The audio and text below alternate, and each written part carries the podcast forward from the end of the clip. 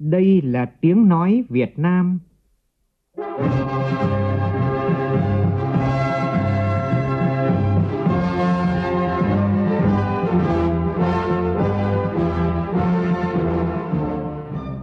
là tiếng nói Việt Nam, phát thanh từ Hà Nội, thủ đô nước Cộng hòa xã hội chủ nghĩa Việt Nam.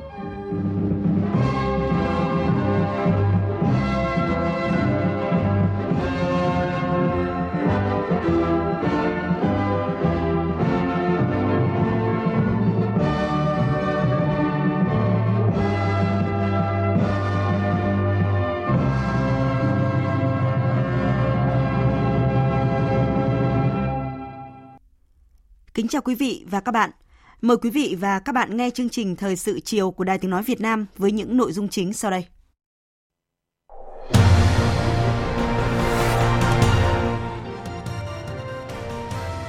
Bộ máy chính quyền thành phố Thủ Đức chính thức được kiện toàn khi sáng nay Công an Thành phố Hồ Chí Minh tổ chức lễ công bố các quyết định của Bộ Công an, Giám đốc Công an thành phố về việc thành lập Công an thành phố Thủ Đức và công tác nhân sự tại đơn vị này. Hàng nghìn xuất quà tiếp tục được các địa phương trao tặng cho người nghèo, công nhân lao động có hoàn cảnh khó khăn tại chương trình Tết Xung Vầy kết nối yêu thương. Đường sắt đô thị Nhổn ga Hà Nội chính thức mở cửa đón khách tham quan. Đây là sự công khai với người dân về tiến độ của dự án. Trong phần tin quốc tế, tân Tổng thống Mỹ Joe Biden ký sắc lệnh thúc đẩy tăng mức lương tối thiểu cho nhân viên liên bang. Hôm nay ngày 23 tháng 1 đánh dấu tròn một năm Trung Quốc phong tỏa thành phố Vũ Hán, tỉnh Hồ Bắc để kiểm soát sự lây lan của dịch bệnh COVID-19. Thành phố có hơn 10 triệu dân đã có sự phục hồi và phát triển kinh tế mạnh mẽ.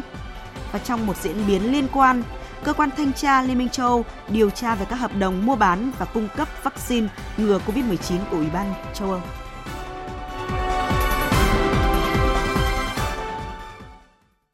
Sau đây là nội dung chi tiết. Đại hội đại biểu toàn quốc lần thứ 13 của Đảng, niềm tin và khát vọng.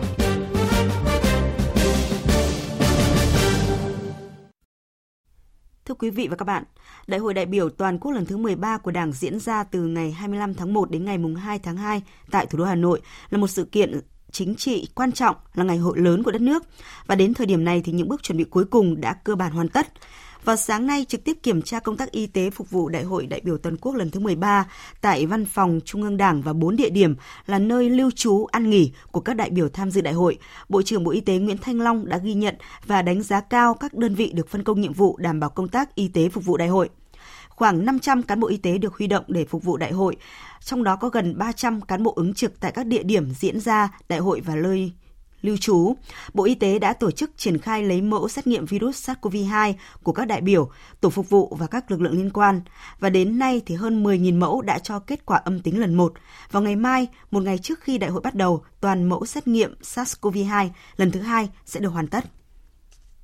Thưa quý vị và các bạn, hướng về Đại hội đại biểu toàn quốc lần thứ 13 của Đảng thì những ngày qua, cán bộ đảng viên quần chúng trong toàn quân chủng hải quân từ đất liền tới các đảo xa, nhà giàn DK1 từ các trạm radar đến những con tàu đang thực hiện nhiệm vụ trên biển, ra sức thi đua lập thành tích xuất sắc chào mừng đại hội. Với các cán bộ chiến sĩ vùng 4 Hải quân nói riêng cũng đã chuẩn bị sẵn sàng các phương án để bảo vệ đại hội, không để bị động trước mọi tình huống. Tin của phóng viên Thu Lan. Cán bộ chiến sĩ Hải quân Nhân dân Việt Nam nói chung, vùng 4 Hải quân nói riêng luôn xác định nhiệm vụ sẵn sàng chiến đấu bảo vệ Đại hội Đảng lần thứ 13 là nhiệm vụ đặc biệt quan trọng, góp phần vào thành công của đại hội. Do đó, toàn quân chủng đã quán triệt sâu sắc chỉ thị sẵn sàng chiến đấu của Bộ Quốc phòng, luôn nêu cao tinh thần cảnh giác, ý chí quyết tâm, vượt qua mọi khó khăn, kịp thời quan sát phát hiện, không để sót lọt các mục tiêu, duy trì đồng bộ khả năng sẵn sàng chiến đấu, hiệp đồng chặt chẽ với các lực lượng, xử lý đúng đối sách các tình huống, kiên quyết không để bị động bất ngờ từ hướng biển trong mọi tình huống. Đại tá Trịnh Xuân Tùng, Phó Tư lệnh vùng 4 Hải quân cho biết, với trách nhiệm và tình cảm, mỗi cán bộ chiến sĩ vùng 4 Hải quân khẳng định ý chí, niềm tin và nghị lực vượt qua mọi khó khăn gian khổ để hoàn thành xuất sắc nhiệm vụ nơi tuyến đầu của Tổ quốc, tin tưởng vào thành công của đại hội và tự hào với chặng đường 91 năm của Đảng, quyết tâm và sẵn sàng các phương án bảo vệ thành công của đại hội, không để bị động bất ngờ trước mọi tình huống. Chúng tôi đã giả soát, bổ sung và tổ chức luyện tập thuần thục các phương án tác chiến, bảo vệ an ninh an toàn gắn cam ranh, bảo vệ vững chắc chủ quyền biển đảo được phân công quản lý. Đặc biệt là 21 đảo với 33 điểm đóng quân trên quần đảo Trường Sa. Chúng tôi đã duy trì nghiêm chế độ trực sẵn sàng chiến đấu nhất là trực chỉ huy, trực ban, trực chiến tổ chức tuần tra, canh gác, kiểm soát, nắm chắc tình hình địa bàn, tình hình trên không trên biển, nhất là các hoạt động của tàu thuyền nước ngoài, kiên quyết không để sót lọt mục tiêu, bất luận trong tình huống nào cũng không để bị động bất ngờ, nhất là từ hướng biển. Thưa quý vị, thưa các bạn, thời gian qua việc lấy ý kiến đóng góp cho dự thảo văn kiện trình Đại hội 13 đã được Ban dân vận Trung ương phối hợp với Mặt trận Tổ quốc Việt Nam và năm tổ chức chính trị xã hội triển khai sâu rộng. Qua tổng hợp cho thấy, hầu hết các ý kiến đều thể hiện sự tâm huyết, thẳng thắn, tinh thần trách nhiệm cao với Đảng, với nhân dân, với đất nước. Phóng viên Thu Huyền phỏng vấn ông Nguyễn Phước Lộc, Phó trưởng Ban dân vận Trung ương về nội dung này. Mời quý vị và các bạn cùng nghe. Xin à, trân trọng cảm ơn ông à, Nguyễn Phước Lộc, Phó trưởng Ban dân vận Trung ương đã trả lời phỏng vấn Đài Tiếng Nói Việt Nam. À, xin à, kính chào quý thính giả của Đài Tiếng Nói Việt Nam. Vâng thưa ông, những cái cách thức nào để tiếp thu ý kiến góp ý của cán bộ đảng viên nhân dân và dự thảo văn kiện trình đại hội 13 của Đảng ạ? Ban dân vận Trung ương được giao nhiệm vụ là phối hợp với Mặt trận Tổ quốc Việt Nam và năm tổ chức chính trị xã hội ở cấp trung ương tổ chức 24 hội nghị à, lấy ý kiến của các tầng lớp nhân dân À, các giai tầng của xã hội đóng góp vào các dự thảo văn kiện của đại hội. Qua tổ chức 24 à, cuộc à, hội nghị lấy ý kiến này thì có trên 9.000 lượt người tham gia với 300 người đăng ký phát biểu và gửi bài tham luận bằng phát biểu trực tiếp tại hội nghị và gửi văn bản về cho ban tổ chức hội nghị. Thưa ông, trong số đã tổng hợp thì những cái vấn đề nội dung gì của văn kiện thì được người dân quan tâm nhất ạ? À, trong dự thảo văn kiện trình đại hội 13 của đảng đấy trọng tâm là dự thảo báo cáo chính trị thì, thì à, vai trò nhân dân là được đề, đặc biệt đề cao.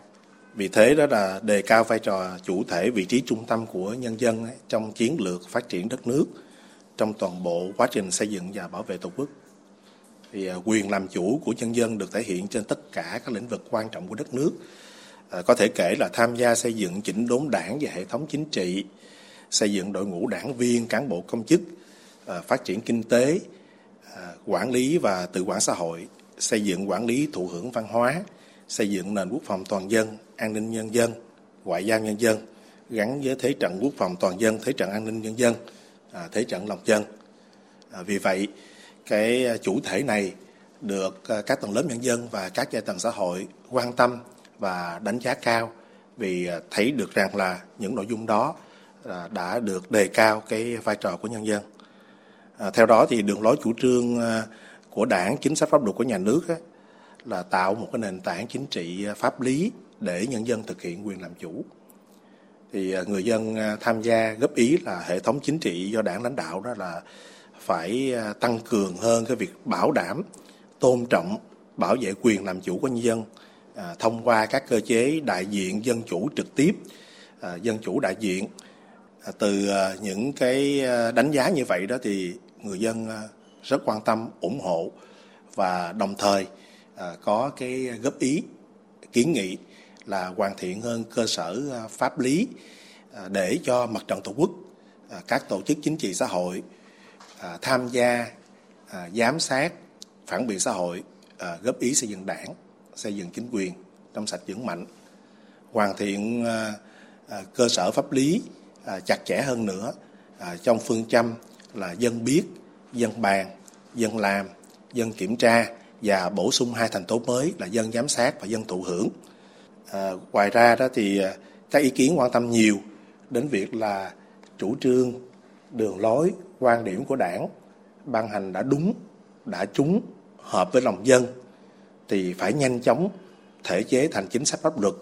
À, một nội dung mà À, các à, đại biểu nhân dân à, tham gia góp ý nữa, đó là việc xây dựng và chỉnh đốn đảng, trong đó nhấn mạnh yếu tố đến công tác phòng chống tham nhũng. Người dân mong muốn rằng công tác này là tiếp tục được duy trì thường xuyên và đồng bộ, đồng thời là ngăn chặn kịp thời, có hiệu quả việc nhũng nhiễu của đội ngũ cán bộ công chức biến chất thoái hóa à, gây nhũng nhiễu cho doanh nghiệp và người dân.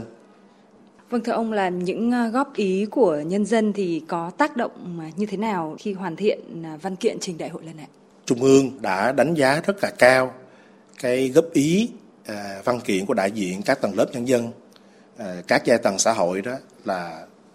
rất là tâm huyết, thẳng thắn, là tinh thần trách nhiệm cao đối với đảng, đối với nhân dân, đối với đất nước và xem đó như là một đợt sinh hoạt chính trị rất là sâu rộng thể hiện được cái tinh thần cầu thị dân chủ ngày càng cao của đảng, của nhân dân và của xã hội. Ờ, phát huy được cái trí tuệ của toàn đảng, toàn dân tham gia vào quá trình hoạch định đường lối chủ trương, à, chính sách phát triển của đất nước, xây dựng và bảo vệ tổ quốc trong tình hình mới. Ờ, điều đó khẳng định cái được yếu tố là sâu sắc ở chỗ là phát huy dân chủ và sâu sắc ở chỗ là phát huy trí tuệ, cầu thị của trung ương trong việc là tiếp thu à, ý kiến của nhân dân à, đóng góp vào các dự thảo văn kiện à, đại hội 13 của Đảng. Xin trân trọng cảm ơn ông. Quý vị và các bạn vừa nghe phóng viên Đài Tiếng Nói Việt Nam phỏng vấn ông Nguyễn Phước Lộc, Phó trưởng ban dân vận Trung ương về kết quả ý kiến cán bộ đảng viên nhân dân trong và ngoài nước, đóng góp ý kiến vào các dự thảo văn kiện trình Đại hội 13 của Đảng thông qua các cuộc hội thảo lớn do Ban dân vận Trung ương phối hợp với Trung ương Mặt trận Tổ quốc Việt Nam và năm tổ chức chính trị xã hội ở Trung ương tổ chức thời gian qua. Thưa quý vị, thưa các bạn, trong chương trình thời sự trước, chúng tôi đã đề cập dấu ấn đại hội lần thứ ba và lần thứ sáu của Đảng trong sự nghiệp giải phóng dân tộc, thống nhất nước nhà, xây dựng và bảo vệ Tổ quốc, thực hiện công cuộc đổi mới đất nước. Trong chương trình thời sự chiều nay, chúng tôi nói về nhiệm kỳ Đại hội Đảng lần thứ 12 với những dấu ấn rất quan trọng trong công tác xây dựng và chỉnh đốn Đảng, nhất là về đấu tranh phòng chống tham nhũng, tiêu cực, tạo niềm tin trong cán bộ đảng viên và nhân dân. Bài viết do phóng viên Lại Hoa thực hiện. Đại hội Đảng toàn quốc lần thứ 12 diễn ra từ ngày 21 đến ngày 28 tháng 1 năm 2016 tại thủ đô Hà Nội. Chủ đề của đại hội đầu tiên là thành tố tăng cường xây dựng Đảng trong sạch vững mạnh, rồi mới tới các thành tố tiếp theo, phát huy sức mạnh toàn dân tộc, dân chủ xã hội chủ nghĩa, đẩy mạnh toàn diện, đồng bộ công cuộc đổi mới, bảo vệ vững chắc Tổ quốc, giữ vững môi trường hòa bình, ổn định, phấn đấu sớm đưa nước ta cơ bản trở thành nước công nghiệp theo hướng hiện đại. Điều đó cho thấy quyết tâm rất lớn của Đảng ta trong công tác xây dựng chỉnh đốn Đảng. Đại hội 12 của Đảng xác định rõ yêu cầu kiên quyết, kiên trì và đẩy mạnh hơn nữa công tác xây dựng chỉnh đốn Đảng, bổ sung nhiều nội dung mới so với Đại hội 11, như bổ sung nội dung xây dựng Đảng về đạo đức bên cạnh các nội dung chính trị, tư tưởng, tổ chức. Đồng thời, bổ sung hai nhiệm vụ về công tác xây dựng Đảng là đấu tranh chống tham nhũng, lãng phí, tiêu cực và đổi mới – tăng cường công tác dân vận của Đảng, chú trọng công tác tổng kết thực tiễn, nhấn mạnh việc đấu tranh ngăn chặn, đẩy lùi những biểu hiện tự diễn biến, tự chuyển hóa trong nội bộ. Thực tế, trong nhiệm kỳ qua, công tác này đã được triển khai với quyết tâm chính trị cao, nỗ lực lớn, hành động quyết liệt và đạt được nhiều kết quả rõ rệt, nhất là về đấu tranh chống tham nhũng, lãng phí và tiêu cực. 9.389 vụ tham nhũng, chức vụ kinh tế với hơn 16.000 bị can – đó là những con số ấn tượng về công tác phòng chống tham nhũng đạt được trong nhiệm kỳ đại hội 12. Nhiều vụ án tham nhũng kinh tế đặc biệt nghiêm trọng, phức tạp, kể cả những vụ việc tồn động kéo dài nhiều năm được coi là nhạy cảm đã được xử lý dứt điểm nghiêm minh với các bức án nghiêm khắc nhưng cũng rất nhân văn. Nếu như ở nhiệm kỳ đại hội 11, Ban chấp hành Trung ương, Bộ Chính trị, Ban Bí thư, Ủy ban Kiểm tra Trung ương chỉ xử lý được 11 trường hợp cán bộ diện Trung ương quản lý không có trường hợp nào là ủy viên Trung Đảng, thì trong nhiệm kỳ 12 đã thi hành kỷ luật 10 tổ chức đảng trực thuộc Trung ương và hơn 100 cán bộ thuộc diện Trung ương quản lý, cả đương chức và nguyên chức. Con số này so với nhiệm kỳ 11 tăng gấp 10 lần. Ông Hoàng Văn Trà, Phó chủ nhiệm Ủy ban Kiểm tra Trung ương cho rằng là con số này nó cũng nói lên rằng là cái quyết tâm chính trị, sự nỗ lực cố gắng cao, quyết liệt của các cấp ủy và tổ chức đảng cũng như là Ủy ban kiểm tra các cấp trong công cuộc mà xây dựng chỉnh đốn đảng, đấu tranh phòng chống tham nhũng với sự suy thoái về tư tưởng chính trị, đạo đức, lối sống trong đội ngũ cán bộ đảng viên. Con số này nó cũng nói lên rằng là cái công tác phòng chống tham nhũng, công tác kiểm tra xử lý kỷ luật đảng của ta là không có vùng cấm, không có ngoại lệ. Đảng ta hoạt động trong khuôn khổ hiến pháp và pháp luật, cho nên mọi cán bộ đảng viên, kể cả cán bộ cao cấp đều bình đẳng trước pháp luật.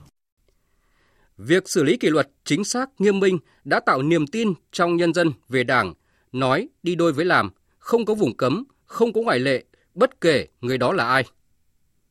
Kết quả điều tra của Viện Dư luận Xã hội Ban tuyên giáo Trung ương cho thấy, 93% cán bộ đảng viên và nhân dân tin tưởng vào sự lãnh đạo của Đảng trong công cuộc đấu tranh phòng chống tham nhũng. Trong đó rất tin tưởng chiếm tỷ lệ 54%. Ông Nguyễn Xuân Hồng, Hội cựu chiến binh thị trấn Minh Đức, huyện Thủy Nguyên, thành phố Hải Phòng và ông Lê Quốc Lý ở quận Cầu Giấy, Hà Nội bày tỏ. Làm có quyết liệt và rất hiệu quả. Cả nước và những nhân dân thấy tin tưởng lắm. Như bản thân tôi là quá tin tưởng vào đảng lãnh đạo, nhất là đồng chí Nguyễn Phú Trọng đang làm mà làm được xử được cả những tham nhũng có chức có quyền cao nhất. Tham nhũng phá hoại từ kinh tế, chính trị, xã hội. Nó xói mòn đến sự vững mạnh của đảng, của niềm tin của nhân dân đối với đảng chúng ta. Bởi vì đảng ta mục đích đầu tiên và cuối cùng đó là vì dân. Tất cả hành động mà không vì dân sẽ phải bị loại bỏ. Trong đó có hành động tham nhũng. Thì tôi cho là phải cương quyết, không thể dung túng được. Việc thu hồi tài sản do tham nhũng mà có đã được quan tâm thích đáng, quyết liệt, khắc phục những điểm yếu trong công tác này. Riêng các vụ việc, vụ án tham nhũng kinh tế nghiêm trọng, phức tạp, diện Ban chỉ đạo Trung ương về phòng chống tham nhũng theo dõi đã tạm giữ kê biên tài sản, phong tỏa tài sản là hơn 35.000 tỷ đồng. Vai trò, trách nhiệm của người đứng đầu nếu để xảy ra tham nhũng tiêu cực, lợi ích nhóm được xác định rõ. Từ năm 2013 đến nay, đã có 952 người đứng đầu bị xử lý trách nhiệm do để xảy ra tham nhũng tiêu cực địa phương mình quản lý, phụ trách. Ông Phạm Trọng Đạt, nguyên Cục trưởng Cục Phòng chống tham nhũng, Thanh tra Chính phủ nhấn mạnh, phải đặc biệt đề cao vai trò, trách nhiệm của người đứng đầu trong phòng chống tham nhũng. Từ địa phương vào địa phương thì người đứng đầu địa phương bây giờ phải chịu trách nhiệm đó. Ở nơi nào để tham nhũng và để tình trạng thế thì chắc chắn người đứng đầu địa phương phải bị xử lý cái đó thì tôi cho đó cái mới là cái tính nêu gương và cái đó mới là cái mà đẩy trách nhiệm của người đứng đầu lên ở nơi nào người đứng đầu mà gương mẫu mà tốt thì chắc chắn nơi đó cái, cái công cuộc phòng chống nhũng nó tốt hơn phải qua thực tế ở một số địa phương chúng tôi làm là thấy thế Tại hội nghị toàn quốc tổng kết công tác phòng chống tham nhũng giai đoạn 2013-2020, Tổng Bí thư, Chủ tịch nước Nguyễn Phú Trọng, trưởng ban chỉ đạo Trung ương về phòng chống tham nhũng cho rằng phòng chống tham nhũng là cuộc đấu tranh vô cùng khó khăn, phức tạp và lâu dài. Người đứng đầu Đảng, Nhà nước cũng nhấn mạnh, việc cán bộ, đảng viên, trước hết là người lãnh đạo, phải biết trọng liêm sỉ, giữ danh dự, biết xấu hổ khi bản thân và người thân tham nhũng, lãng phí. Phải có cơ chế kiểm soát chặt chẽ việc xây dựng chính sách pháp luật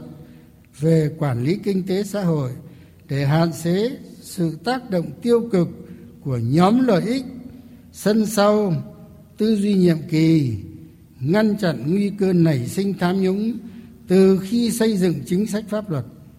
Khẩn trương hoàn thiện các quy định về kiểm soát quyền lực, trách nhiệm giải trình bảo đảm dân chủ, công khai, minh bạch, quy định rõ trách nhiệm của người đứng đầu trong kiểm tra, phát hiện, xử lý tham nhũng lãng phí và bảo vệ người tích cực đấu tranh phòng chống tham nhũng,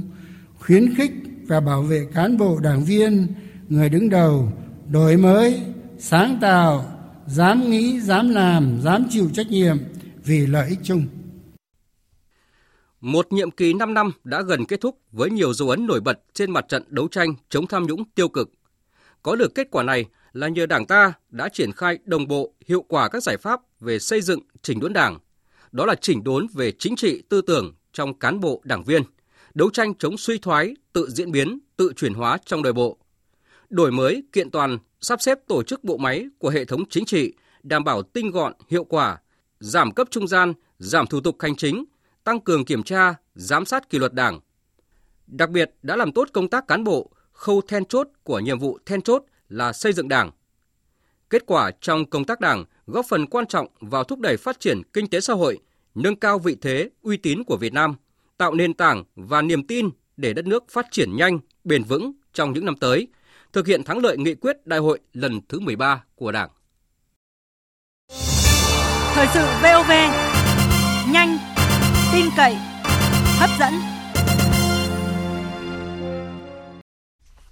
Chương trình thời sự chiều nay tiếp tục với các nội dung đáng chú ý diễn ra trong ngày. Nhằm hoàn thiện bộ máy chính quyền thành phố Thủ Đức, sáng nay Công an thành phố Hồ Chí Minh tổ chức lễ công bố các quyết định của Bộ Công an, Giám đốc Công an thành phố về việc thành lập Công an thành phố Thủ Đức và công tác nhân sự tại đơn vị này. Đại tá Nguyễn Hoàng Thắng được điều động bổ nhiệm làm trưởng Công an thành phố Thủ Đức. Tin của phóng viên Tỷ Huỳnh thường trú tại thành phố Hồ Chí Minh.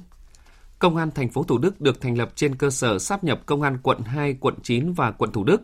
Đại tá Nguyễn Hoàng Thắng, trưởng công an quận Thủ Đức cũ được điều động giữ chức trưởng công an thành phố Thủ Đức.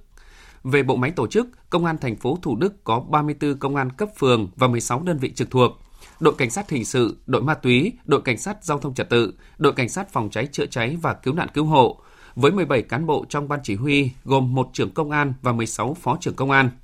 Đại tá Nguyễn Hoàng Thắng được bổ nhiệm làm thủ trưởng cơ quan cảnh sát điều tra, trường công an thành phố Thủ Đức. Các phó trưởng công an thành phố gồm có đại tá Trang Viết Thanh, trưởng công an quận 9 cũ, thượng tá Lê Minh Hưng và thượng tá Đoàn Văn Phê, phó trưởng công an quận Thủ Đức cũ, thượng tá Tân Xuân Tiên và thượng tá Quách Thắng, phó trưởng công an quận 9 cũ, trung tá Nguyễn Thị Mỹ Hạnh, trưởng công an quận 2 cũ.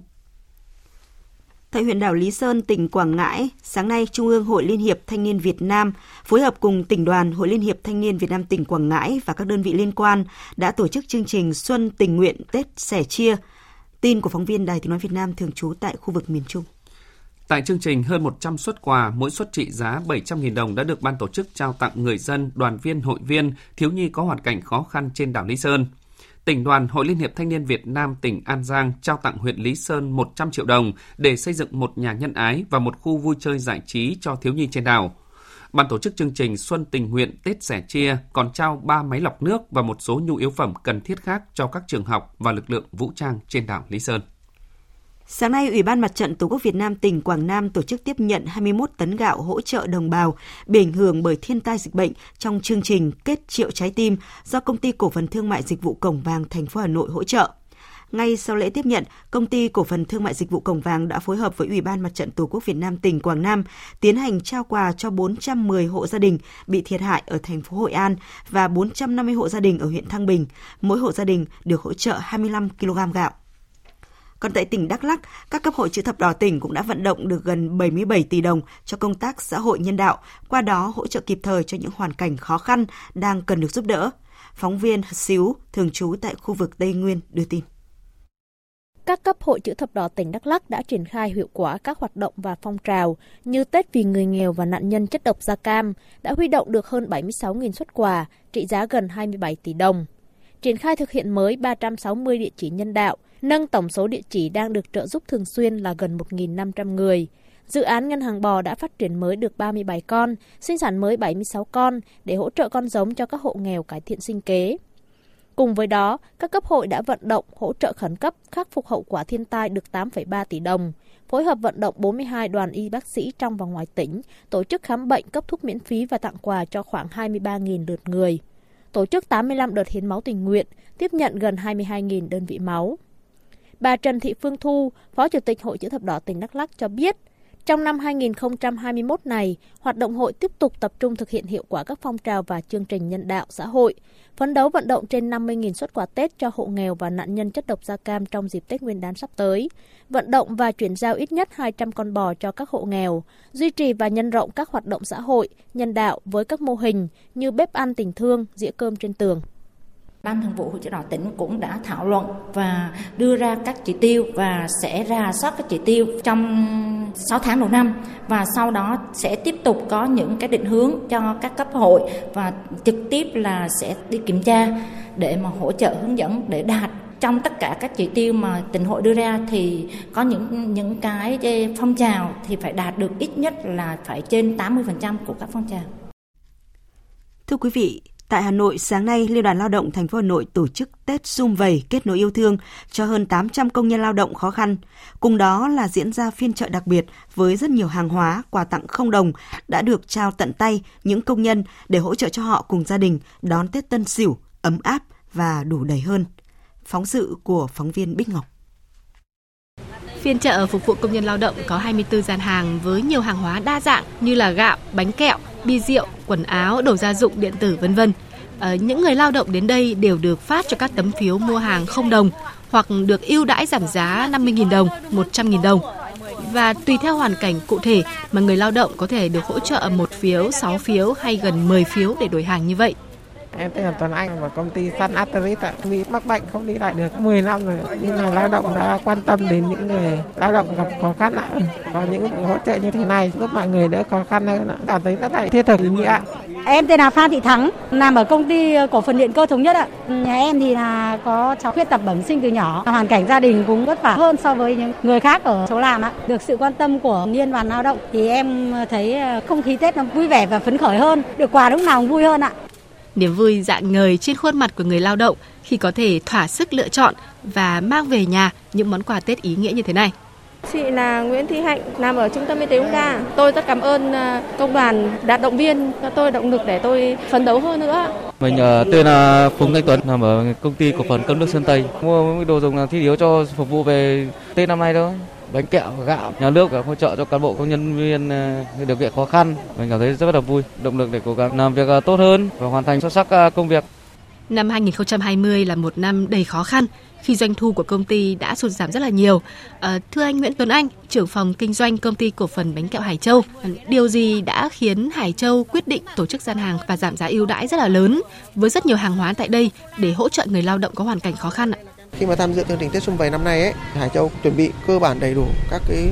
giỏ hàng, các cái mặt hàng mà Hải Châu đang sản xuất và có thế mạnh với chính sách là ưu đãi tốt nhất cho người lao động. Còn chị Hoàng Thị Hiên, giám đốc công ty thực phẩm Sep Green chuyên sản xuất gạo từ tỉnh Điện Biên thì sao ạ?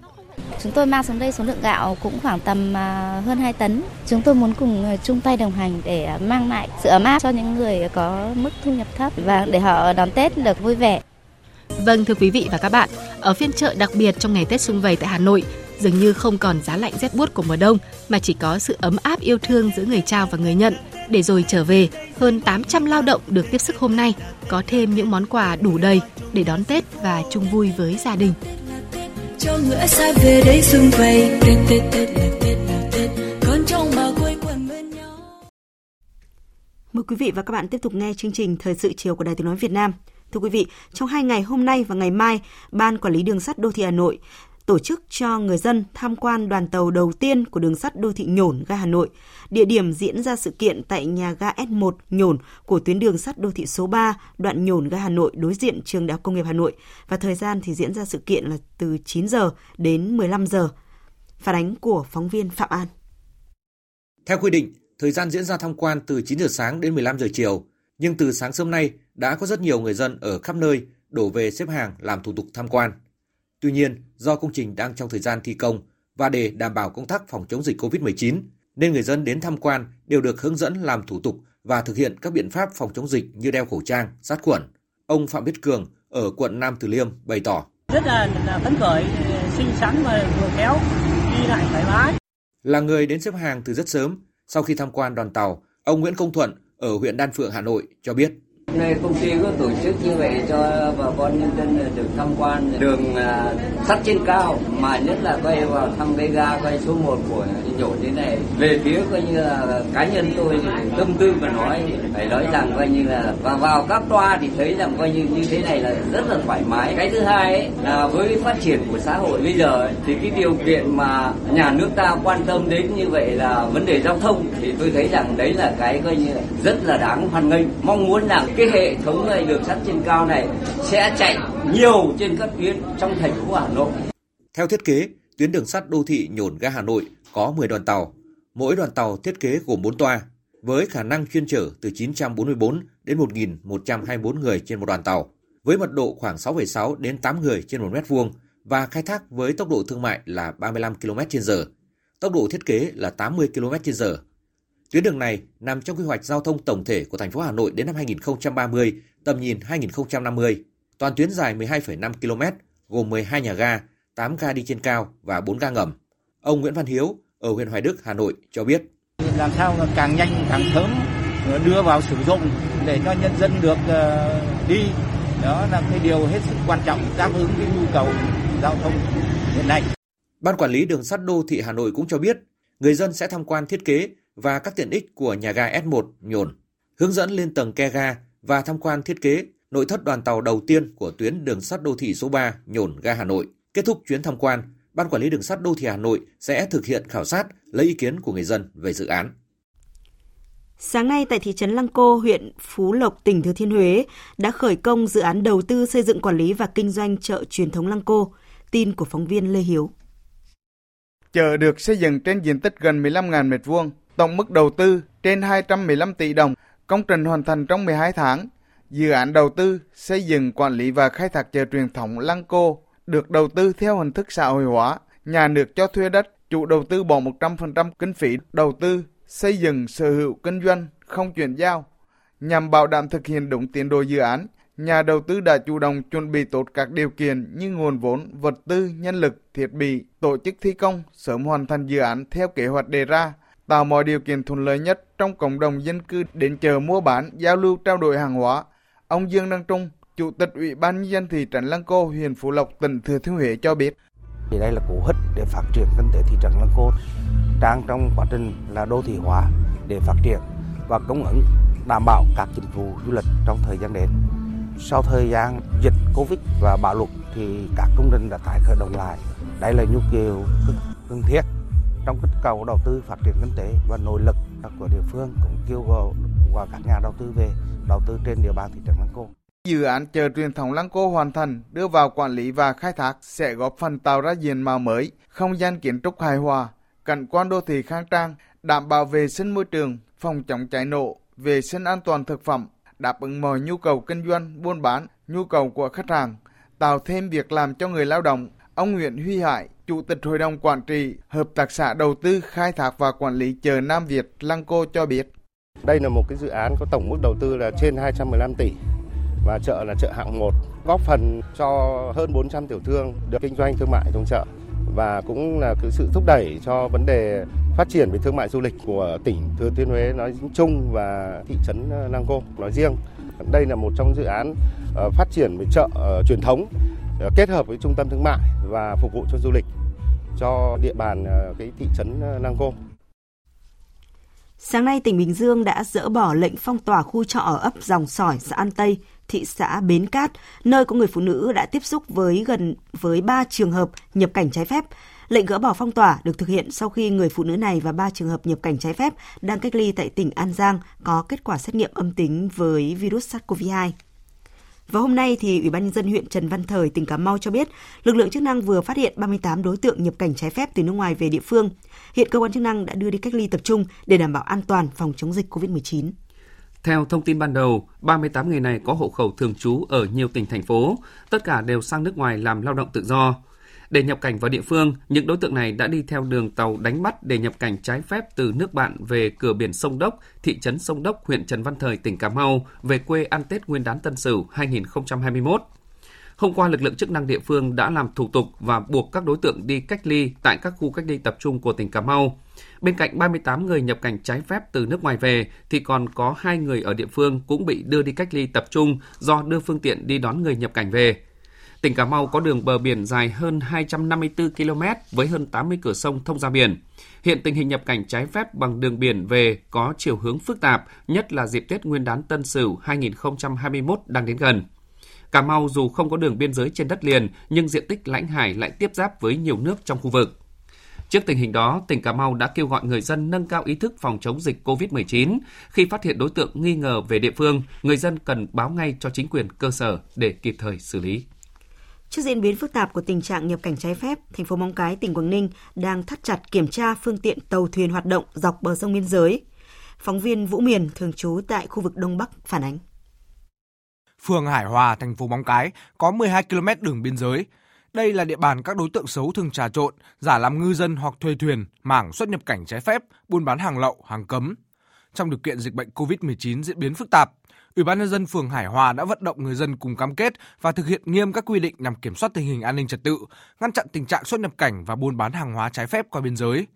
Ông Lê Văn Khanh, Phó Chủ tịch Ủy ban nhân dân phường Hải Hòa cho biết: Bà con cũng rất nhiều hộ gia đình là sử dụng cái bè mảng thu hoạch trong quá trình nuôi trồng này, đánh bắt ở khu vực ven bờ và kiếm sống hàng ngày. Nhưng mà khi biên phòng thì địa phương đến vận động thì người dân cũng cơ bản cũng đồng thuận thôi. Phường chúng tôi cũng đã ký cam kết với à, tất cả là bè mảng đò. Có đường biên giới dài cả trên bộ và trên đất liền với Trung Quốc, Móng Cái luôn là điểm nóng trong phòng chống buôn lậu, gian lận thương mại và xuất nhập cảnh trái phép. Riêng trong tháng cao điểm gia quân kiểm soát an ninh trật tự dịp Đại hội Đảng toàn quốc lần thứ 13 và Tết Nguyên đán, các lực lượng chức năng trên địa bàn thành phố Móng Cái đã kiểm tra, phát hiện và bàn giao hàng chục đối tượng người Trung Quốc bị lực lượng chức năng nước bạn truy nã và nhiều vụ tổ chức đưa người xuất nhập cảnh trái phép. Ông Đỗ Văn Tuấn, Phó Chủ tịch Ủy ban nhân dân thành phố Móng Cái cho biết, để nâng cao hiệu quả công tác đảm bảo an ninh trật tự tuyến biên giới trên bộ từ xã Hải Sơn đến cửa sông Bắc Luân, mới đây, thành phố Móng Cái đã lắp đặt hệ thống 37 camera hồng ngoại và kết nối hệ thống này với trung tâm điều hành thông minh thành phố Móng Cái, cũng như đến tận phòng làm việc của lãnh đạo thành phố và lãnh đạo tỉnh Quảng Ninh, bảo đảm xử lý kịp thời khi có tình huống đột xuất. Chúng tôi tiếp tục chỉ đạo các lực lượng tăng cường công tác kiểm tra, kiểm soát biên giới, các đường mòn lối mở, duy trì hoạt động hiệu quả của các chốt uh, trên toàn tuyến biên giới. Ờ, tất cả các trường hợp đi từ địa bàn thành phố Móng Cái qua các chốt chặn và chúng tôi đều chỉ đạo các lực lượng kiểm tra chặt chẽ người, phương tiện, đặc biệt là kiểm tra giấy tờ tùy thân nhằm phát hiện kịp thời những trường hợp nhập cảnh trái phép để có biện pháp xử lý theo quy định. Kiểm soát biên giới chặt chẽ là nhiệm vụ nặng nề của nhiều lực lượng khu vực biên giới. Thực hiện tốt nhiệm vụ này sẽ góp phần đảm bảo an ninh trật tự, ngăn chặn tình trạng xuất nhập cảnh và buôn bán hàng hóa trái phép qua biên giới trong những ngày diễn ra Đại hội đại biểu toàn quốc lần thứ 13 của Đảng và dịp Tết Nguyên đán Tân Sửu 2021 vui tươi, an toàn. Từ 0 giờ ngày 26 tháng 1 đến 24 giờ ngày 2 tháng 2 là thời gian các hồ chứa thủy điện Hòa Bình, Thác Bà, Tuyên Quang xả nước đợt 2 phục vụ các địa phương sản xuất vụ đông xuân 2020-2021 khu vực Trung Du và Đồng bằng Bắc Bộ. Tổng cục Thủy lợi, Bộ Nông nghiệp và Phát triển Nông thôn lưu ý các địa phương theo dõi sát diễn biến dòng chảy hệ thống sông và ngay khi đủ điều kiện phải tổ chức vận hành tối đa công trình thủy lợi để lấy nước đổ ải. Phóng viên Minh Long thông tin. Đợt 2 lấy nước đổ ải sản xuất vụ đông xuân 2020-2021 khu vực Trung Du và Đồng bằng Bắc Bộ sẽ bắt đầu từ 0 giờ ngày 26 tháng 1 đến 24 giờ ngày 2 tháng 2. Theo đó, Tập đoàn Điện lực Việt Nam sẽ thực hiện vận hành phát điện gia tăng trước thời điểm lấy nước khoảng 3 ngày để đảm bảo mực nước tại trạm thủy văn Hà Nội duy trì từ 2 mét trở lên. Đây là đợt lấy nước trọng tâm phục vụ gieo cấy vụ đông xuân 2020-2021. Dòng chảy trên hệ thống sông sẽ được duy trì tốt nhất theo năng lực phát điện để tạo điều kiện thuận lợi cho các công trình thủy lợi lấy nước. Ông Nguyễn Văn Tỉnh, Tổng cục trưởng Tổng cục Thủy lợi yêu cầu đề nghị các địa phương là tiếp tục nạo vét hệ thống kênh mương, nạo vét những cái cửa lấy nước cũng như là lắp bạt các trong bơm đã chiến để khi mà có lượng nước về là lấy được cái lượng nước là tối đa. À, khi mà có lượng nước về, các địa phương là cần phải tập trung trữ nước trước vào những hệ thống ao hồ, những cái vùng trũng trong hệ thống kênh mương để chúng ta là vừa tiết kiệm được cái lượng nước trong cái thời gian là đổ ải phục vụ gieo cấy cũng như sau này có thể là tưới dưỡng. Đợt một lấy nước phục vụ gieo cấy lúa đông xuân 2020-2021 khu vực Trung Du và Đồng bằng Bắc Bộ được thực hiện đúng kế hoạch. Kết thúc đợt một lấy nước, diện tích có nước là hơn 110.000 ha, đạt 21,1% diện tích gieo cấy theo kế hoạch, thấp hơn từ 8% đến 33% so với một số năm gần đây. Tiếp tục chương trình thời sự chiều nay là một số thông tin thời tiết. Thưa quý vị và các bạn, hôm nay thời tiết trên toàn Bắc Bộ có sự thay đổi rõ rệt. Nếu như vào buổi sáng trời âm u nhiều mây, nhưng mà sau 10 giờ đã bừng nắng, tan sương và bầu trời trở nên trong hơn, nhiệt độ cũng theo đó tăng dần. Như tại thủ đô Hà Nội, cao nhất trong ngày có thể chạm ngưỡng 22-23 độ. Nhưng chất lượng không khí tại Hà Nội xấu đi đáng bao động khi mà sương mù trộn lẫn với khói bụi tạo ra bầu không khí mù mịt kéo dài hầu như là suốt cả ngày lẫn đêm. Đặc biệt một số nơi có thể xảy ra hiện tượng mưa nhỏ, mưa phùn và sương mù trộn lẫn. Vì vậy, di chuyển trong thời điểm này, quý vị cần đặc biệt lưu ý quan sát thật kỹ, đi chậm để giữ an toàn và đặc biệt là vẫn nhớ đeo khẩu trang. Ở vùng cao Tây Nguyên và khu vực Nam Bộ sẽ xe sẽ lạnh về đêm và sáng, nhưng mà thời tiết chủ đạo trong 1 đến 2 ngày tới vẫn là tạnh giáo và ngày nắng. Nhiệt độ thấp nhất ban đêm 16-19 độ, có nơi cao hơn, ban ngày duy trì ngưỡng nhiệt 27 đến 30 độ. Xin chuyển sang phần tin quốc tế. Tân Tổng thống Mỹ Joe Biden đã có các cuộc điện đàm lần lượt với Thủ tướng Canada Justin Trudeau và Tổng thống Mexico Manuel Lopez thảo luận về nhiều vấn đề. Cuộc điện đàm giữa Thủ tướng Canada Trudeau và Tổng thống Mỹ Biden kéo dài khoảng 30 phút trong không khí hữu nghị. Đây là cuộc điện đàm đầu tiên của tân Tổng thống Mỹ Biden với một nhà lãnh đạo nước ngoài sau khi ông tuyên thệ nhậm chức. Trong một tuyên bố, Nhà Trắng cho biết hai lãnh đạo nhấn mạnh tầm quan trọng chiến lược của mối quan hệ Mỹ-Canada và thảo luận về hợp tác trong một chương trình nghị sự lớn. Văn phòng Thủ tướng Canada cho biết là sau cuộc điện đàm, hai nhà lãnh đạo có kế hoạch gặp mặt vào tháng 2 tới. Trong cuộc điện đàm giữa tân Tổng thống Mỹ Biden và Tổng thống Mexico Manuel Lopez, hai bên đã thảo luận các vấn đề về di cư, đại dịch COVID-19 và hợp tác phát triển giữa hai nước. Tổng thống Mỹ Joe Biden đã ký hai sắc lệnh hành pháp gồm một lệnh mở rộng hỗ trợ thực phẩm cho những người Mỹ có thu nhập thấp và thúc đẩy tăng mức lương tối thiểu cho nhân viên liên bang. Trước đó, ông Joe Biden tuyên bố cuộc khủng hoảng kinh tế tại nước này đang ngày càng trầm trọng. Chính phủ cần hành động quyết đoán và mạnh dạn ngay từ bây giờ để giúp đỡ những người Mỹ đang khó khăn. Đến nay dù đã có hai gói cứu trợ lớn của chính phủ, nền kinh tế Mỹ vẫn đang phải gồng mình với các thiệt hại do đại dịch gây ra. Bộ Lao động Mỹ ghi nhận hơn 1 triệu 300 nghìn đơn xin trợ cấp thất nghiệp trong tuần qua. Phát biểu tại Nhà Trắng, ông Joe Biden nhấn mạnh kế hoạch cứu trợ kinh tế trị giá 2.000 tỷ đô la của ông sẽ góp phần giải quyết những tác động tàn phá của đại dịch. Gói cứu trợ COVID-19 được thông qua vào tháng 12 là bước đầu tiên và như tôi đã nói, đây chỉ là một khoản thanh toán trước. Chính phủ cần hành động nhiều hơn và nhanh chóng hơn. Tuần trước tôi đã đưa ra kế hoạch hai bước, cứu trợ và phục hồi, để vượt qua khủng hoảng và hướng tới một nước Mỹ tốt hơn, mạnh hơn và an toàn hơn. Bước đầu tiên trong kế hoạch cứu trợ của chúng tôi là đối phó với đại dịch và cứu trợ tài chính trực tiếp cho những người Mỹ cần nó nhất. Tính đến tuần đầu tháng 1 này đã có gần 16 triệu người mất việc do dịch bệnh, khiến nhiều hộ gia đình tại Mỹ phải chật vật thanh toán các hóa đơn. Các nguồn tin Iraq cho biết sân bay quốc tế Baghdad đã bị tấn công tên lửa. Ngọc Thạch, phóng viên Đài Tiếng Nói Việt Nam theo dõi khu vực Trung Đông đưa tin. Theo các nguồn tin an ninh Iraq, một trong số bốn quả tên lửa Katyusha nhằm vào sân bay Baghdad đã rơi xuống khu dân cư. Hai quả tên lửa đã rơi xuống bên ngoài sân bay Baghdad khi bị hệ thống phòng không Kram của quân đội Mỹ bắn hạ. Chưa có báo cáo về thương vong hoặc thương tích của các cuộc tấn công này. Cuộc tấn công vào sân bay Baghdad diễn ra vào thời điểm chính phủ Iraq tiếp tục thực hiện các hoạt động an ninh nhằm truy bắt các phần tử khủng bố thuộc tổ chức nhà nước Hồi giáo IS sau các vụ tấn công khủng bố đẫm máu tại một khu chợ đông dân cư ở Baghdad vừa qua. Những vụ tấn công này cho thấy tổ chức nhà nước Hồi giáo IS đang gia tăng hoạt động ở Iraq, ngoài Syria. Hiệp ước của Liên Hợp Quốc cấm vũ khí hạt nhân chính thức bắt đầu có hiệu lực sau khi 50 nước tham gia ký kết phê chuẩn. Hiệp ước được đánh giá là công cụ quốc tế ràng buộc về mặt pháp lý đầu tiên, nghiêm cấm rõ ràng những loại vũ khí này là chiến thắng chung cho toàn nhân loại hướng đến mục tiêu một thế giới không có vũ khí hạt nhân. Biên tập viên Phạm Hà tổng hợp thông tin. Hiệp ước của Liên Hợp Quốc cấm vũ khí hạt nhân được Đại hội đồng Liên Hợp Quốc thông qua ngày 7 tháng 7 năm 2017 với sự ủng hộ của 122 quốc gia thành viên. Đây là hiệp ước quốc tế đầu tiên cấm việc phát triển, thử nghiệm, sở hữu và sử dụng vũ khí hạt nhân với Honduras trở thành quốc gia thứ 50 phê chuẩn hiệp ước này vào tháng 10 năm ngoái. Hiệp ước giải trừ vũ khí hạt nhân đa phương đầu tiên trong hơn hai thập kỷ, hội đủ điều kiện cần thiết để có hiệu lực sau 90 ngày. Tổng thư ký Liên Hợp Quốc Antonio Guterres bày tỏ hoan nghênh hiệp ước này có hiệu lực. Tôi vui mừng ghi nhận hiệp ước của Liên Hợp Quốc cấm vũ khí hạt nhân có hiệu lực. Hiệp ước là một bước tiến quan trọng hướng tới mục tiêu một thế giới không có vũ khí hạt nhân và là một minh chứng mạnh mẽ về sự ủng hộ đối với các phương pháp tiếp cận đa phương đối với giải trừ hạt nhân. Việc loại bỏ vũ khí hạt nhân vẫn là ưu tiên giải trừ vũ khí hạt nhân cao nhất của Liên Hợp Quốc. Tôi kêu gọi tất cả các quốc gia cùng nhau thực hiện tham vọng này nhằm giúp thúc đẩy an ninh chung và an toàn tập thể. Hiệp ước của Liên Hợp Quốc cấm vũ khí hạt nhân sẽ tạo động lực cho phong trào giải trừ vũ khí hạt nhân toàn cầu. Việc ra mắt quy chuẩn quốc tế lịch sử này bị các quốc gia có vũ khí hạt nhân, cũng như Nhật Bản, quốc gia duy nhất đã phải hứng chịu sự tàn phá của các vụ ném bom nguyên tử từ chối. Nhật Bản cho biết nước này không có ý định tham gia hiệp ước vì cho rằng cần phải theo đuổi một lộ trình chắc chắn và thiết thực hướng tới giải trừ quân bị hạt nhân. Tránh văn phòng nội các Nhật Bản Kato Katsunobu nhấn mạnh.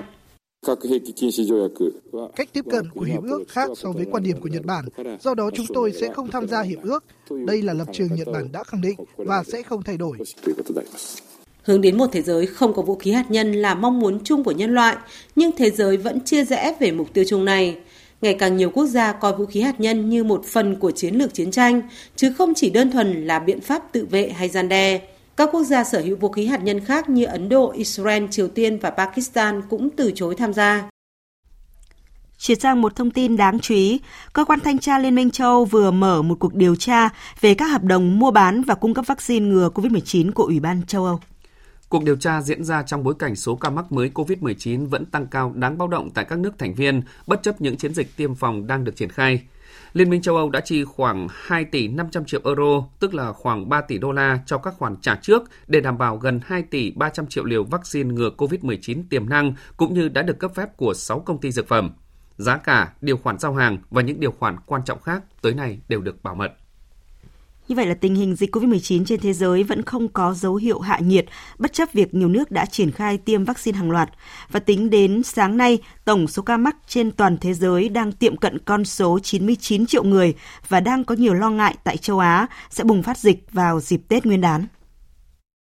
Dịch COVID-19 diễn biến phức tạp tại nhiều quốc gia như Mỹ, Anh, Tây Ban Nha, Brazil với số ca mắc mới mỗi ngày ở mức hàng chục nghìn người, đồng thời lây lan trên diện rộng – Diễn biến đáng lo ngại khi nhiều các trường hợp nhiễm mới tại châu Âu có liên quan đến biến thể mới xuất hiện lần đầu tiên tại Anh. Ví dụ tại Đan Mạch, tổng số ca mắc mới trong tuần thứ hai của tháng 1 có 7% liên quan đến biến thể mới. Bồ Đào Nha, Bulgaria cũng ghi nhận những ca đầu tiên nhiễm các biến thể mới của virus xuất hiện đầu tiên tại Anh và Nam Phi. Thủ tướng Anh Boris Johnson cảnh báo biến thể mới có thể làm gia tăng nguy cơ tử vong cao hơn.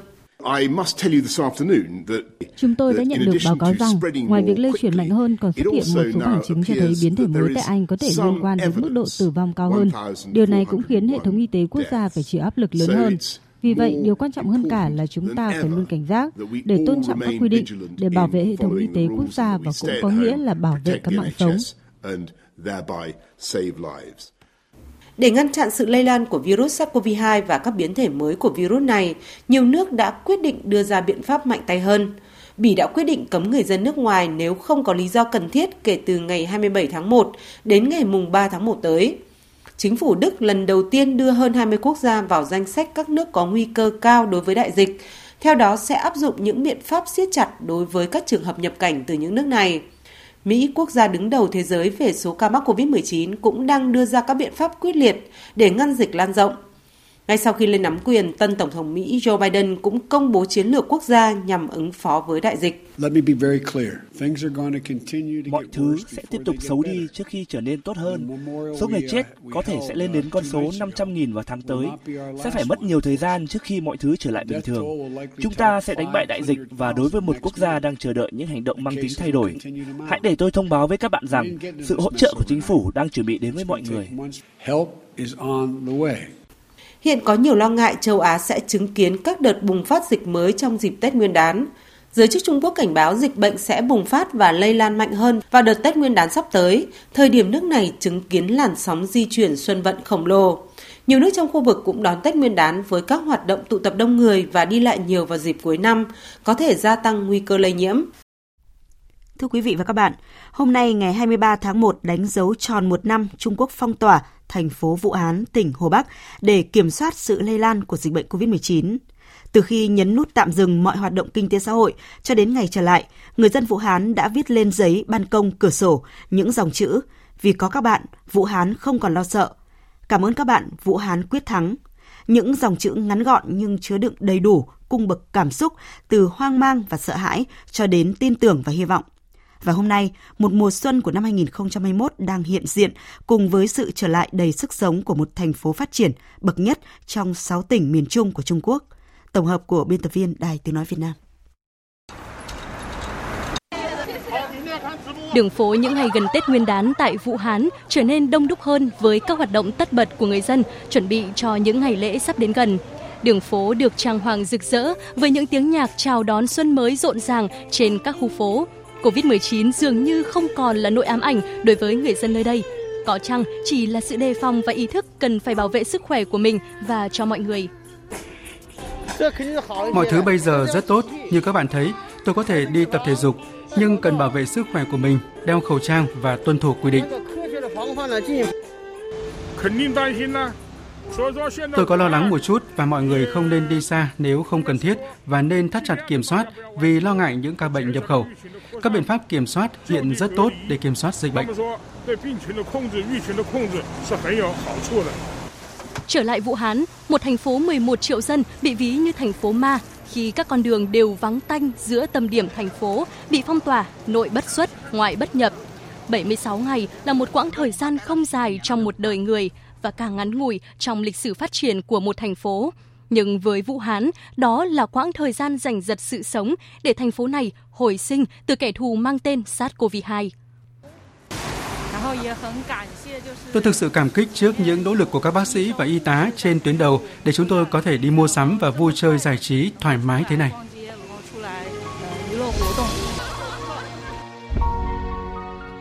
Đánh dấu tròn một năm Trung Quốc phong tỏa thành phố Vũ Hán, tỉnh Hồ Bắc để kiểm soát sự lây lan của dịch bệnh COVID-19, thành phố có hơn 10 triệu dân đã dần trở lại guồng sống thường nhật với những số liệu ấn tượng trong phục hồi và phát triển kinh tế. Tuy Vũ Hán chưa công bố con số tăng trưởng cả năm, nhưng trước mắt, thành phố này đã quay trở lại danh sách 10 tỉnh, thành phố có GDP cao nhất toàn quốc. Gần đây nhất, Vũ Hán đã tăng hai bậc để lọt vào top 10 nền kinh tế đêm của Trung Quốc. Một mùa xuân mới đang về với những con người Vũ Hán, cùng với sự trở lại đầy sức sống của một đô thành phát triển bậc nhất trong 6 tỉnh miền Trung của Trung Quốc. Quý vị và các bạn đang nghe chương trình Thời sự chiều của Đài Tiếng Nói Việt Nam. Phần tiếp theo là trang tin thể thao.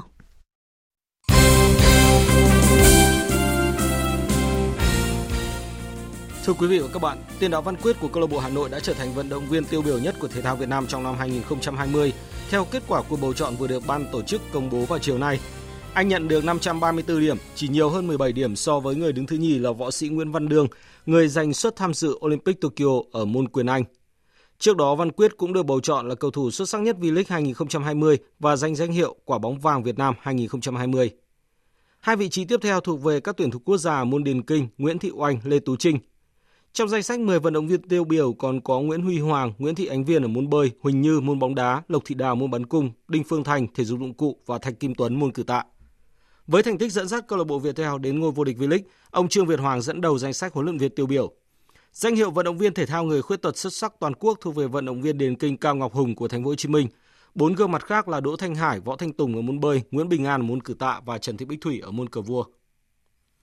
Vào lúc 19 giờ 15 phút tối nay, Hà Nội FC sẽ tiếp BKMX Bình Dương ở trận đấu trong khuôn khổ vòng 2 V-League 2021. Từng đánh bại Bình Dương trong 5 lần gặp nhau gần đây trên sân hàng đẫy, nhưng ở lần so tài này Hà Nội đang gặp nhiều khó khăn về lực lượng. Nơi hàng phòng ngự Thành Trung chưa bình phục nên tiếp tục ngồi ngoài. Huấn luyện viên Chu Đình Nghiêm sẽ phải cân nhắc để sử dụng Đình Trọng hoặc Di Mạnh để đá cặp trung vệ cùng Bùi Hoàng Việt Anh, nhưng cả hai cầu thủ này đều chưa có được phong độ tốt sau thời gian dài nghỉ thi đấu do chấn thương. Ở hàng tiền vệ, một sẽ bị đau chưa thể thi đấu, trong khi Hùng Dũng cũng sẽ mất 2 tuần mới có thể trở lại sau khi bị đạp trúng cổ chân trong trận thua Nam Định. Với tình hình nhân sự đó, Hà Nội sẽ tiếp tục phải lấy công bù thủ tại hàng đẫy, với hy vọng cặp đôi tân binh Giovanni Bruno sẽ thích ứng tốt hơn với đội khi có thêm một tuần luyện tập. Trước trận đấu, tiền vệ Phạm Thành Lương cho rằng Đối với câu lạc bộ Hà Nội thì uh, cái vận hành chiến thuật nó khác với các à, đội bóng khác. Uh, các cầu thủ mới thì họ cần rất là nhiều thời gian để hòa nhập và uh, câu lạc bộ toàn thể đội cũng đang giúp đỡ các bạn đấy để các bạn ấy sớm hòa nhập nhanh nhất với đội bóng. Trước đó vào chiều qua, đội chủ sân Pleiku đã ngược dòng đánh bại Sông Lam Nghệ An 2-1 nhờ các pha lập công trong hiệp 2 của Minh Vương và Văn Toàn. Đây là trận đấu mà đội khách mở tỷ số từ phút 17 với tình huống dứt điểm của Felipe dos Santos nhưng sau đó mất người từ phút 36 do Thái Bá Sang bị chuất quyền thi đấu. Huấn luyện viên Ngô Quang Trường đã bày tỏ sự không hài lòng về cách điều hành trận đấu của các trọng tài. Có cái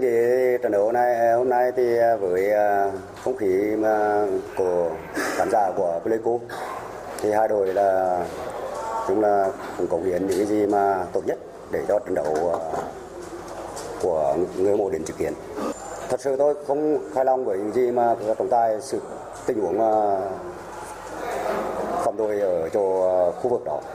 thì cũng rất gần khu nghệ thuật không phải là tôi biện biện biện minh mà để cho đội bóng tôi Ngược dòng trước sông Lam Nghệ An tại sân Pleiku, huấn luyện viên Kiatisak có chiến thắng đầu tiên khi dẫn dắt Hoàng Anh Gia Lai tại đấu trường V-League và nhà cầm quân người Thái Lan nhận được sự đánh giá cao từ đồng nghiệp. Nhất là cái khoảng thời gian mà sắc đã thành công với đội tuyển à, quốc gia Thái Lan vào U23, chắc là sắc cũng rất nhiều điều và đặc biệt là V-League thì tất nhiên là cũng là mới lạ nhưng mà à, uh, Zico cũng đã hiểu nhiều về bóng đá Việt Nam và tất cả các à, lực lượng và lối chơi của các đội. Trong những ngày qua, các nữ tuyển thủ quốc gia tiếp tục tập luyện tại Trung tâm Đào tạo bóng đá trẻ Việt Nam. Đội hình trẻ của đội tuyển nữ quốc gia vừa thi đấu giao hữu với đội nữ Hà Nội 2 và giành chiến thắng 4-0. Còn hôm nay, đội hình chính đá với đội bóng Đại sứ quán Australia. Tập trung nhiều tiền đạo trẻ trong đợt tập huấn này, huấn luyện viên Mai Đức Trung cho biết. Chúng tôi đây có một số những vận động viên trẻ là là tiền đạo tôi rất quý những cái cái điều đó và tôi gọi lên tập trung để tôi rèn rũa thêm cho các bạn đấy thế và nâng cao cái chất lượng cho các bạn đấy để một mặt chúng ta sẽ sử dụng các bạn ấy trong những cái thời kỳ sau. Thiếu kinh nghiệm là yếu tố khiến các chân sút trẻ khó cạnh tranh một vị trí chính thức trong đội hình tuyển quốc gia, nhưng việc được triệu tập lên tuyển cũng mang đến cho họ những cơ hội cọ sát. Ờ, tuổi trẻ nhưng mà cái kinh nghiệm còn non nhưng mà chúng tôi mạnh dạn chúng tôi lấy lên gọi lên để mà được tập luyện với các chị và có được cái cọ sát thi đấu nhiều với cái đối tượng thì nó sẽ trong tiến bộ ngay. Chuyển sang phần tin thể thao quốc tế, tiền đạo Erling Haaland ghi hai bàn trong 6 phút nhưng Borussia Dortmund vẫn để thua Mönchengladbach 2-4 ở trận đấu vòng 18 Bundesliga.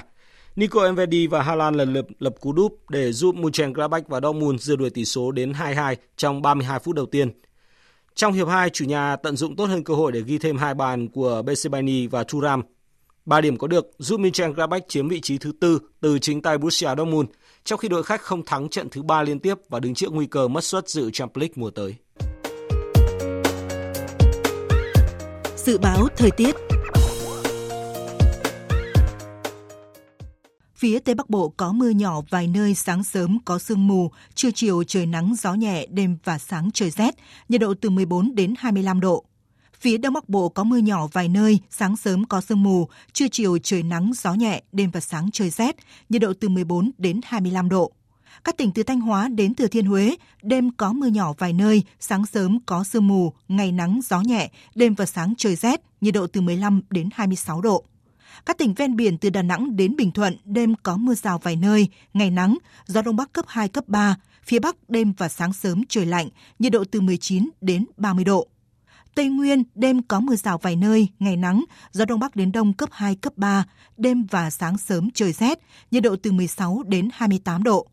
Nam Bộ, đêm có mưa rào và rông vài nơi, ngày nắng, gió đông bắc đến đông cấp 2, cấp 3, nhiệt độ từ 22 đến 32 độ.